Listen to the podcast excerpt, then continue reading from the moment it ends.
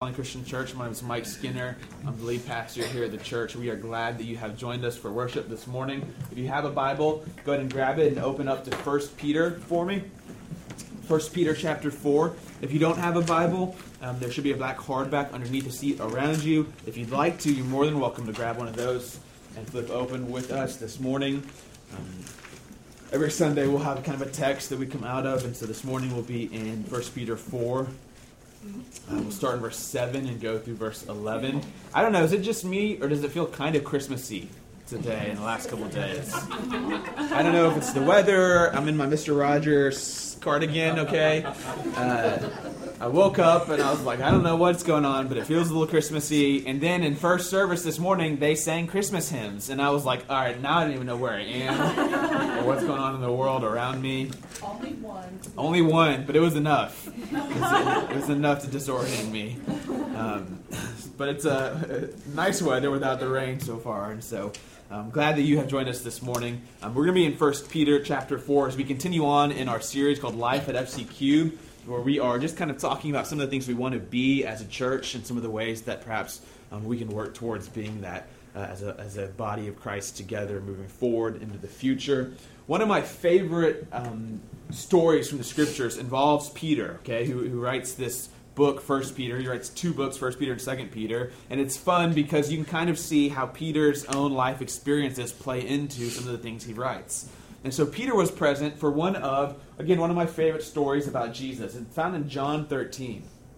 Jesus is um, coming to the end of his ministry, his life on earth. He's been healing people, he's been exorcising demons out of people, he's been preaching to large crowds, he's been having interactions with various groups of people. And in John 13, a kind of shift takes place in the book of John where Jesus starts to disengage with the world and kind of focus in on his disciples and prepare them for what's going to come, to prepare them for what's going to happen with his death and resurrection and ascension and get them ready for the mission ahead of them. And in John 13, the first thing he does is he gives them kind of an object lesson about what it is that he's called them to do and to be in the world. And so they gather together for a meal. And in the first century, what would have happened when you were walking into a room for a meal is you would have had a servant who would have cleaned your feet. Um, you would have been wearing sandals. We have fairly good foot hygiene, okay, in the 21st century compared to first century. You'd be wearing sandals. You'd be walking on dusty, dirty roads. Your feet would get kind of kind of nasty, okay, kind of grimy. And so to go into the house, there would usually be a servant who would clean off your feet with a basin of water and a towel, and then you would come in and enjoy the dinner. And so as they prepared for dinner and the disciples were coming in, Jesus took on the role of this servant. And he picked up the towel and he knelt down and, and started to go around the room and clean his disciples' feet. And at first they were very offended, right? They're very much, I mean, we've been following you for three years, okay? We're, we're on board. We understand you're the king of the entire world. You're bringing in God's kingdom. Don't touch our feet, right? You are not our servants. Right? We are your servants. Peter himself, right, is very bold about this. I will never let you wash my feet. And Jesus has to go, if you don't let me do this, then I'm going to kick you out of this whole deal. Peter's like, all right, well, then wash my whole body then. And she's like, no, just your feet. Okay, calm down, Peter. Peter's always kind of a little ahead of the game. And Jesus goes around the room and he washes the disciples' feet in this real intimate act of service where one, he takes on the role of a servant. And then two, I mean, if you think about it, foot washing. It's interesting, historically, different groups actually will practice this as a kind of a Christian ritual. Um, Seventh day Adventists consider this um, almost on par with things like communion or baptism, and that if you're a Christian, it's a physical thing that you do that Jesus commands you to do, is you actually wash the feet of somebody else. I've always thought, though, that if you wanted to wash someone's feet in obedience to this, this command that Jesus gives disciples, you'd probably need to have them go walk in some dirt first, right? I mean, go really muddy up their feet. That's and then you got to get in there between the toes, and it gets. I mean, it's awkward and intimate, and it's this intense level of service. And Jesus does this for the disciples, and then he says, "This is what you're supposed to do. This is your role in the world." This is why I came into the world. The Son of Man didn't come to be served, but to be a servant. And when I leave, you need to remember that you are not supposed to be served, but you are supposed to be a servant to the world. You're supposed to pick up a towel and not seek for a title. The role of a Christian is not to go after and chase after titles and status, but is instead to to seek towels, to seek ways that we can serve. Now, I will say, um, you've got to be careful in applying this command of Jesus. One of my favorite stories about Michelle, our, our lovely singer up here, her husband Zach, is um, on the one of the first times we ever met Zach was at a staff meeting. And so it was myself and Michelle. Janelle was there, Chris Henderson, our worship leader, was there, Zach was there. And if you know Chris Henderson, you know that Chris had childhood cancer and with some of the treatment and stuff that happened, he had some nerve damage in his feet. And so, if you've ever noticed, he's usually barefoot up here on stage. I've had people come who's visited the church a couple times and come up to me afterwards and come like, "Why does the worship pastor not wear shoes? Like, see this someone like hippie or that kind of thing?" I'm like, "Well, he is, but that's not why. He's, he, there's actually like a medical reason. Okay, most of the time he just has shoes off. So we're we're sitting around. Chris has his shoes off like normal. Okay." And Zach, who's just a very touchy feely guy, um, but we, again, it's kind of one of our first encounters with him, reaches over and grabs Chris's feet, which Chris violently reacts towards. because not only does Chris is a little off put, maybe, by the fact that this man is touching his foot, but he has sensitive feet, right? I mean, to you and I, it would just be maybe a normal touch, but to him, again, there's like there's nerve damage there. This is not something that's comfortable for him, and so we've always kind of joked around with Zach, okay, that hey, just FYI, don't give people foot massages the first couple times you met them. But I have a new theory actually now. I have a new theory. The new theory is. Zach saw Chris's feet and thought they looked a little bit dirty and decided he was going to wash them and just take Jesus' command real seriously here. I mean, Chris has his shoes off a lot. He saw some dirt under a nail, okay, and said, I know what I'm going to do. Jesus told me to wash his feet. And so you've got to be careful. I'm sure Zach left that evening going, man, these people really don't take Jesus seriously. We're going to have a, a lot of work to do with them. You got to be you got to be careful when you apply this, okay? Um, but Jesus is real clear, right? This object lesson to Peter, and I think as we read First Peter 4, you'll see that this lesson sunk in to Peter. So again, we're going through some of the things at our church that we want to be known for, that we want to be our distinctives. We've talked about engaging our minds. We want to known, be known for being intellectual, for being able to question, for being able to have doubts, for being able to search the scriptures and really dive into them. Um, last week we talked about community. We want to be known as a tight knit community that know and love each other. And then this week we want to talk about service. Okay, we want to be known as people who who find ways to pick up a towel and to serve the people around them. This is one of our core values of the church serving selflessly. This is who we want to be. And so, um, to do that, let's look at 1 Peter chapter 4. We'll pick it up in verse 7 and then go through verse 11. 1 Peter 4, verse 7 through 11. Peter says this The end of all things is at hand. Therefore, be self controlled and sober minded for the sake of your prayers. Above all, Keep loving one another earnestly, since love covers a multitude of sins. Show hospitality to one another without grumbling. As each has received a gift, use it to serve one another as good stewards of God's varied grace. Whoever speaks, as one who speaks the oracles of God. Whoever serves, as one who serves by the strength that God supplies, in order that in everything God may be glorified through Jesus Christ. To him be glory and dominion forever and ever. Okay, you see a couple things here in this passage before we will dive into this command to serve. The first is in verse 7, the context that sets it all up is, is Peter's understanding of his place and time. Okay, he says, The end of all things is near. Now, when we hear that, I think we normally think of street preachers. Okay, when I was in New York, there we mm. passed by street preachers with signs saying the world's about to end. Okay, repent fire is about to come down, the history is about to be over. That's what we think of. The early Christians thought that they were in the end times, okay? But they thought of the end times differently than you and I think of the end times. So instead of maybe thinking of the end times as a time when history itself will end and the world will end, perhaps we should think of it as the end of time as we know it, or the end of the world as we know it. You see, the Jewish people were waiting for God to come and act dramatically and change the world, to bring healing and to bring peace and to bring joy and to pour out His Holy Spirit. And the early Christians thought with Jesus, He had done that. And that indeed the end had started with Jesus. And while they may have thought Jesus' second coming was going to be a little sooner than it turns out it has been, I don't think they would recant statements like this. I don't think Peter, knowing history had continued on for 2,000 years, would say anything different. We're in the same situation. God has done something dramatically in the person and work of Jesus Christ. The world has changed. He has created a community of people full of the Spirit to go out into the world to be a blessing. And this is the context for the commands that Peter then gives his congregation. He says, Because the end of all things is at hand, because of what God has started in Christ. Therefore, he gives us some commands.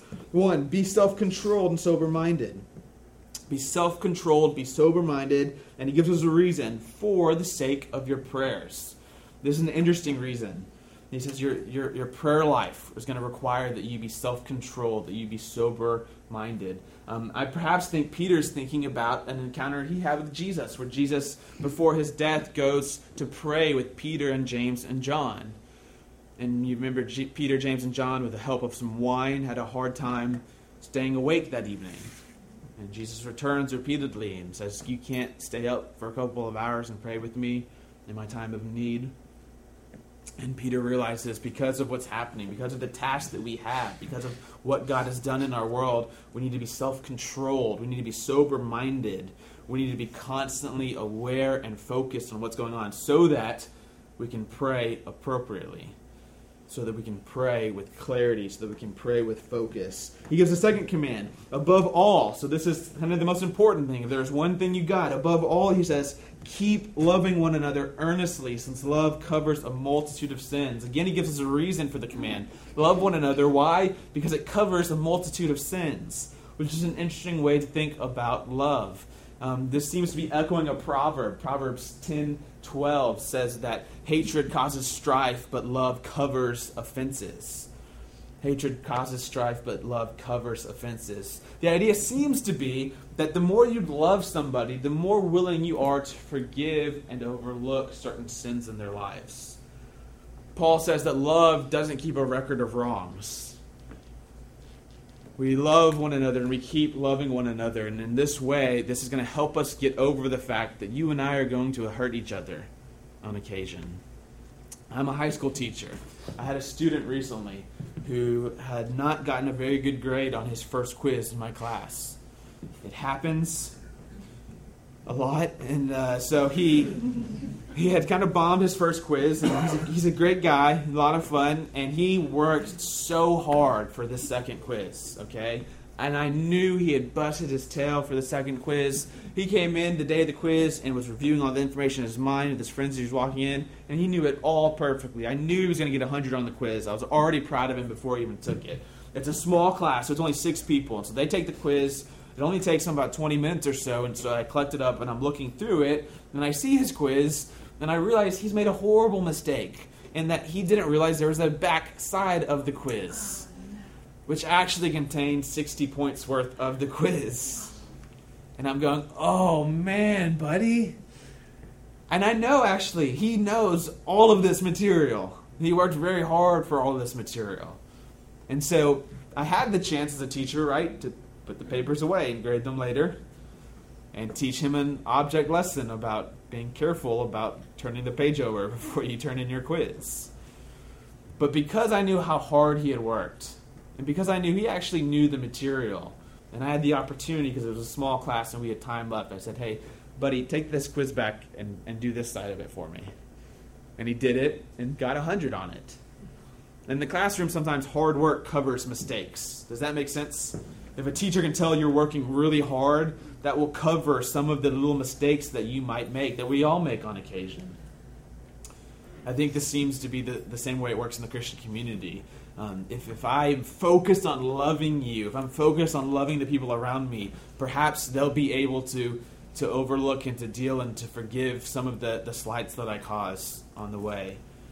When they know that my heart is pure, when they know that my intent is genuine when they know that I'm I'm trying my best to love them as well as I can. Love, he says, covers over a multitude of sins. Then the fourth or the third command, he says, show hospitality to one another without grumbling. Hospitality literally is like the love of, of a stranger, the love of an alien, the love of the other. Um, this is not a virtue in our culture. We're, we're not great at being hospitable, but this was a virtue in the ancient culture. You, you would actually, um, almost, there's this unwritten rule in like desert villages, societies, that if someone showed up at your door and asked, you would grant them three days of shelter and food. Um, because you knew that one day in your travels, right, you might need someone to take you into your house. Um, and so he says, show hospitality. Be able to open up your life to strangers be able to give away your time to strangers. Be able to invite into your family strangers. Be hospitable people. Do it without grumbling, without complaining. And then here's what we'll zero in this morning, verse 10. As each has received a gift, Paul says, use it to serve one another as good stewards of God's very grace. As each has received a gift, use it to serve one another as God's stewards of God's varied grace.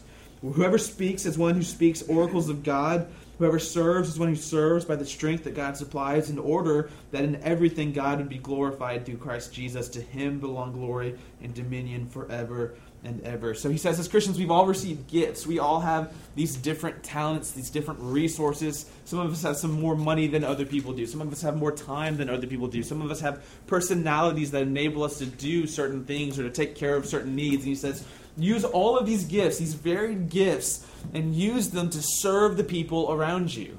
He says you're stewards of these gifts. They've been given to you not so that you can hoard them, but so that you can wisely distribute them to the people God's placed in your life. Right now, I think there's specific people in your life, specific people in our church community that are here, and you have something for them. God's given you something, a gift and you're a steward, and it's your responsibility to find that need and to distribute, to meet it, to serve one another. Now, this is not popular, again, in our, our, our, culture. I don't think we're taught this virtue of service, okay, of taking up a towel.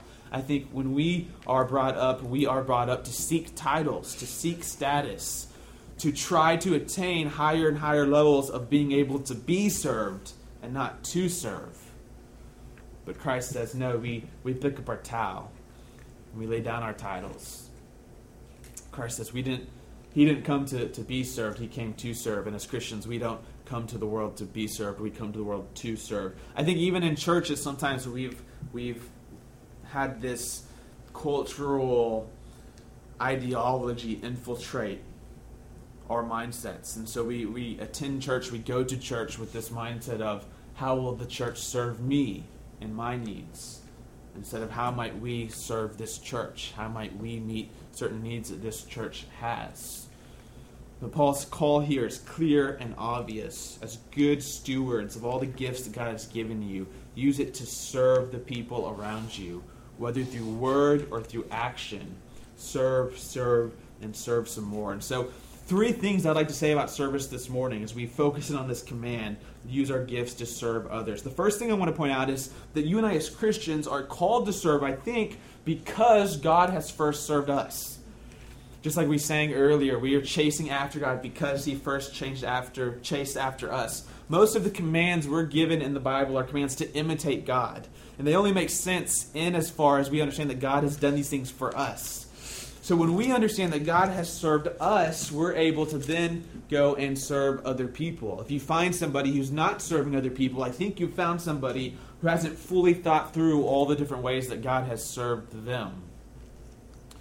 Peter's able to wash the feet of those around him because Jesus has once washed his own feet. There's a theological basis, there's a truth about God behind almost all of these commands. So, to be self controlled for your prayer life, Jesus, again in the Garden of Gethsemane, is very self controlled for his prayer life. Later on in John, after this foot washing incident, Jesus will pray for his church, his disciples. He'll pray for you and I, actually, for those who would come to believe in the future. That we'd be one, that we'd have the Spirit, that we'd remember his teachings, that we'd go out in power into the world. As Christians, we believe that right now Jesus is actually praying for us. He's at the right hand of the Father, interceding on our behalf. I'm sure there are other things that might occupy Jesus' attention that he might rather spend his time doing.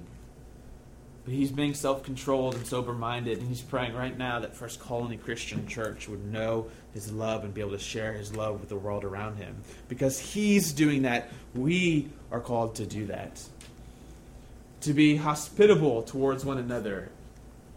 Jesus had this ministry of table fellowship where he invited people, no matter what their background, no matter what their struggles, to come and eat with him at the table. Every Sunday, when we come to participate in communion, the Eucharist, when we come to the table, this is us being welcome to Christ's table. This is his hospitality toward us. He says, Come share in my meal.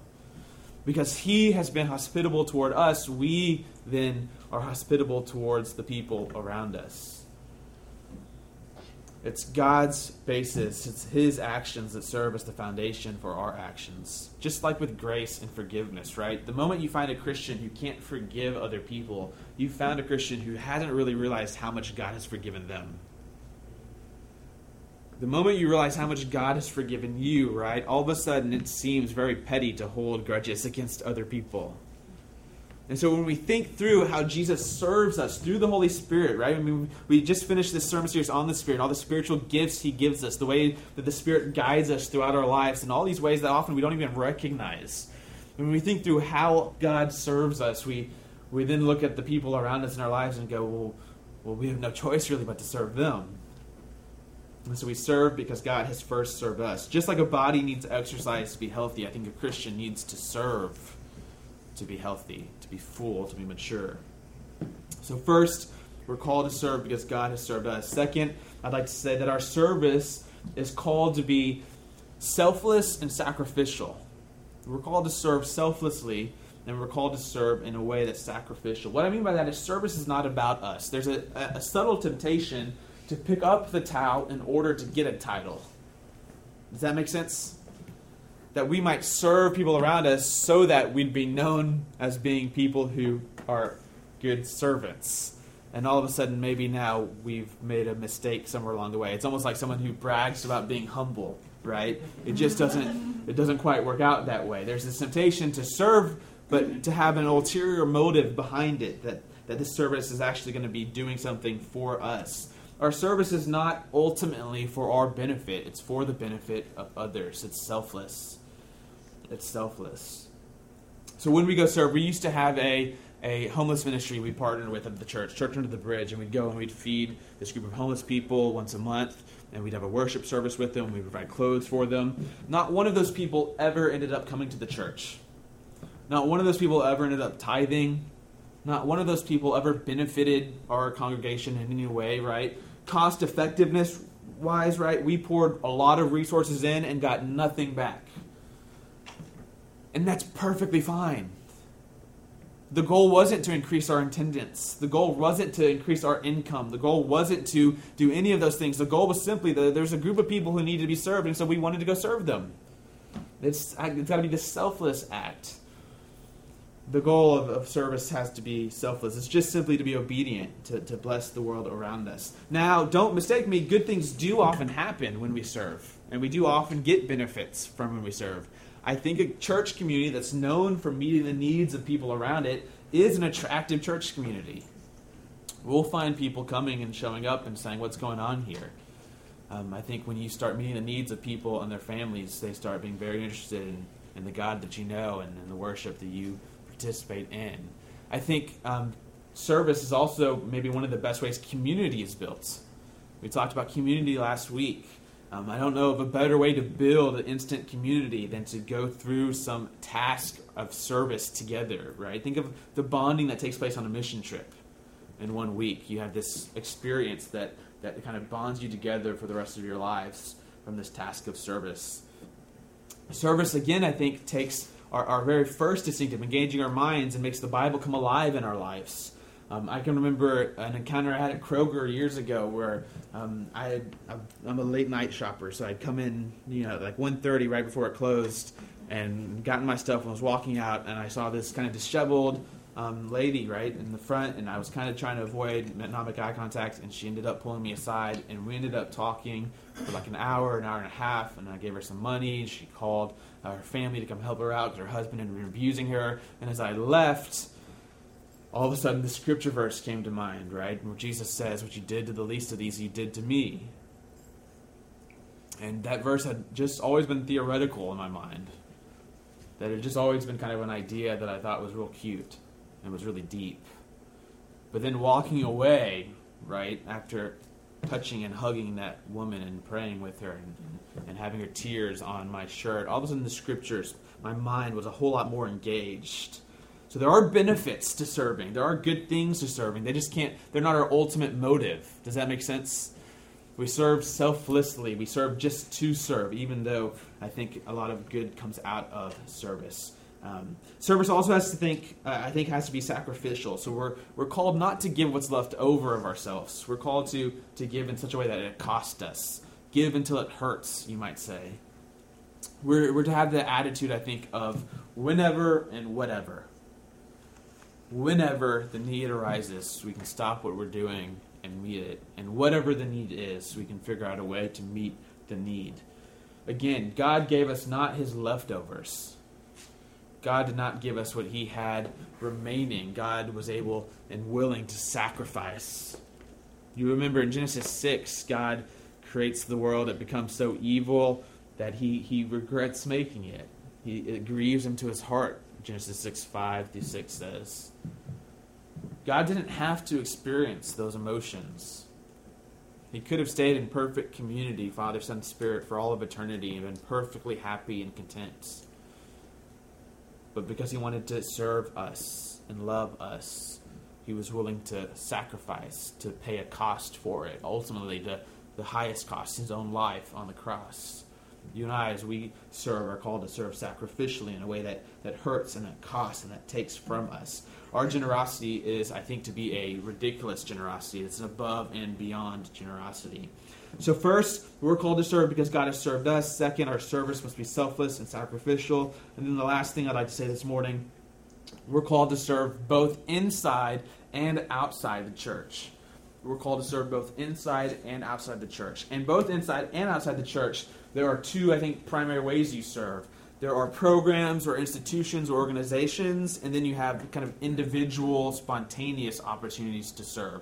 So, for instance, inside the church, I think that, that everybody who's a part of FC Cube should try to be finding a way to serve the body in some sense. And there are organized ways that you can do this. There are programs that you can do this through. We have the children's ministry that you can volunteer and in this way serve the body of Christ serve the worship team, serve those in the service whose kids are being taken care of, serve the actual children themselves who are being brought up in the knowledge and wisdom of the Lord. You've got a deacon group, okay, who uh, actually serves on Sunday mornings and makes sure everything's set up and is welcoming people as they enter into the sanctuary.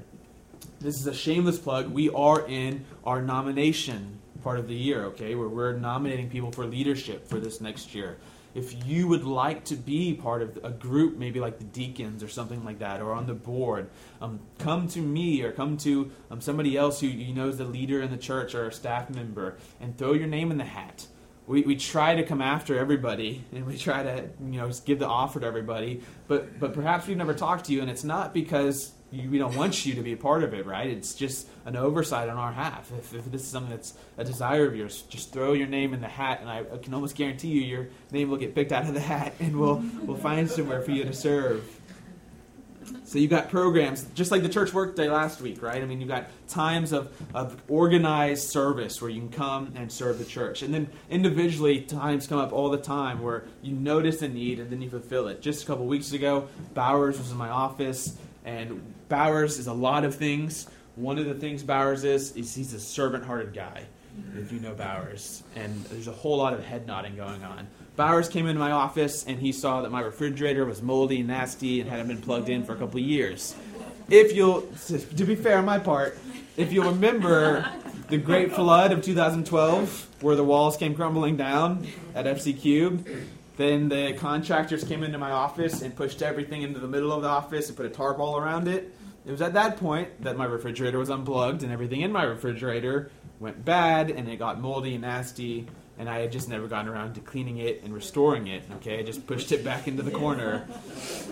Bowers opened it up, saw it, and then the next week Bowers showed up with a backpack full of cleaning supplies and spent between service and after service cleaning out my refrigerator, right? He didn't need to do it I didn't ask him to do it.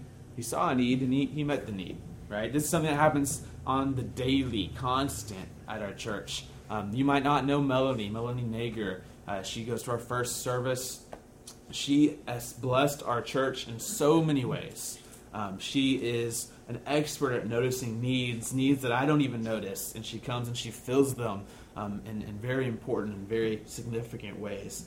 Um, we've got people coming up in our church who are about to have kids, right? There are always ways um, that you can serve spontaneously and individually. Bring diapers over, bring formula over, help cook a meal. Um, and if you know you, there's a couple parents who maybe haven't been on a date night, asked to babysit their kids. I mean, there's all kinds of different ways that you can look around the church community and serve people around you, help people move, make um, meals for people. And I can tell you, all of these things have been done at the church all of these things have been things that have been organized and have been done as people have had needs and had those needs met. Outside of the church, you have things as well. So we're a partner, a coalition church with East Fort Bend Human Needs Ministry. Um, this is where we want to push a lot of our volunteer time and manpower and money. Um, they have lots of opportunities to serve and to volunteer. And so outside of the church, this is a great place to go and institutionally, organizationally, help go alongside them and serve outside of the church as well, we have um, different things that we presented before you. The prison ministry we had presented a few weeks ago is a great way to go and serve outside of the church walls. Um, individually, there's all kinds of spontaneous opportunities, I think, to serve around you. Um, you have neighbors, and you have family members, and you have coworkers, and there are all kinds of needs that may present themselves that you might be able to meet. And so we're called to serve, I think, both inside and outside the church. And I'd like to end today by asking a couple questions. The first question is Are you serving? Are you serving? Do you feel like there's a genuine way that you're serving and pouring into the church community, to First Colony Christian Church? That you are, are serving inside the church, maybe institutionally, or again, maybe just organically on an individual basis. Maybe you're the silent server. We've got tons of those, and there's nothing wrong with that. Are you serving outside of the church? Are you serving your larger community? Are you looking for ways to meet the needs of other people? Questions you could ask yourself. I think there are two steps to service, okay? The secret sauce here. I think the first is you've got to know about needs. You can't meet needs until you know about them. You've got to locate them, you've got to be aware of them. Oftentimes, people fall through the cracks if you find yourself saying, I guess I'm not serving people, it's not, I can guarantee you, because there's no one to serve. It's because either you don't want to serve them or you're not aware of the needs. And so maybe you just need to be more attentive to the needs of the church community or the people around you. Who maybe at your workplace, in your neighborhood, is at the bottom of the list that you can put on the top of your list. And this way serve them with the gifts that God has given you what missed opportunities are there in your life? So obviously, we can't serve every need that comes our way. Um, but again, if we find ourselves maybe convicted that we don't serve enough, most likely there are missed opportunities that we're, we're just not noticing on a daily basis.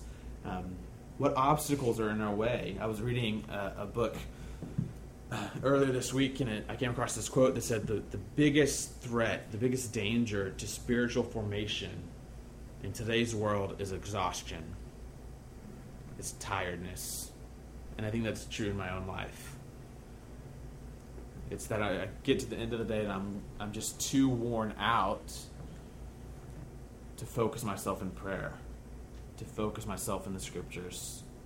Or my day is too busy to take time to meet the needs of the people around me. And so maybe we can self evaluate our own lives and see what kind of obstacles there are in our lives that maybe keep us from serving the way that God intended us to serve. And then as we come to the table this morning, every every Sunday we come and participate in communion. We practice open communion. You don't have to be a member to participate. Everyone's invited. But this morning I would ask you as you come to the table and participate that you would be reminded of Christ's hospitality, of his service. As you come, you would you would be reminded of how He has welcomed us and how He has served our needs. And then be reminded as well of our call to serve and welcome the people around us. Would you pray with me? Father, we thank you for this morning that you have given us. We thank you for the scriptures. Um, we ask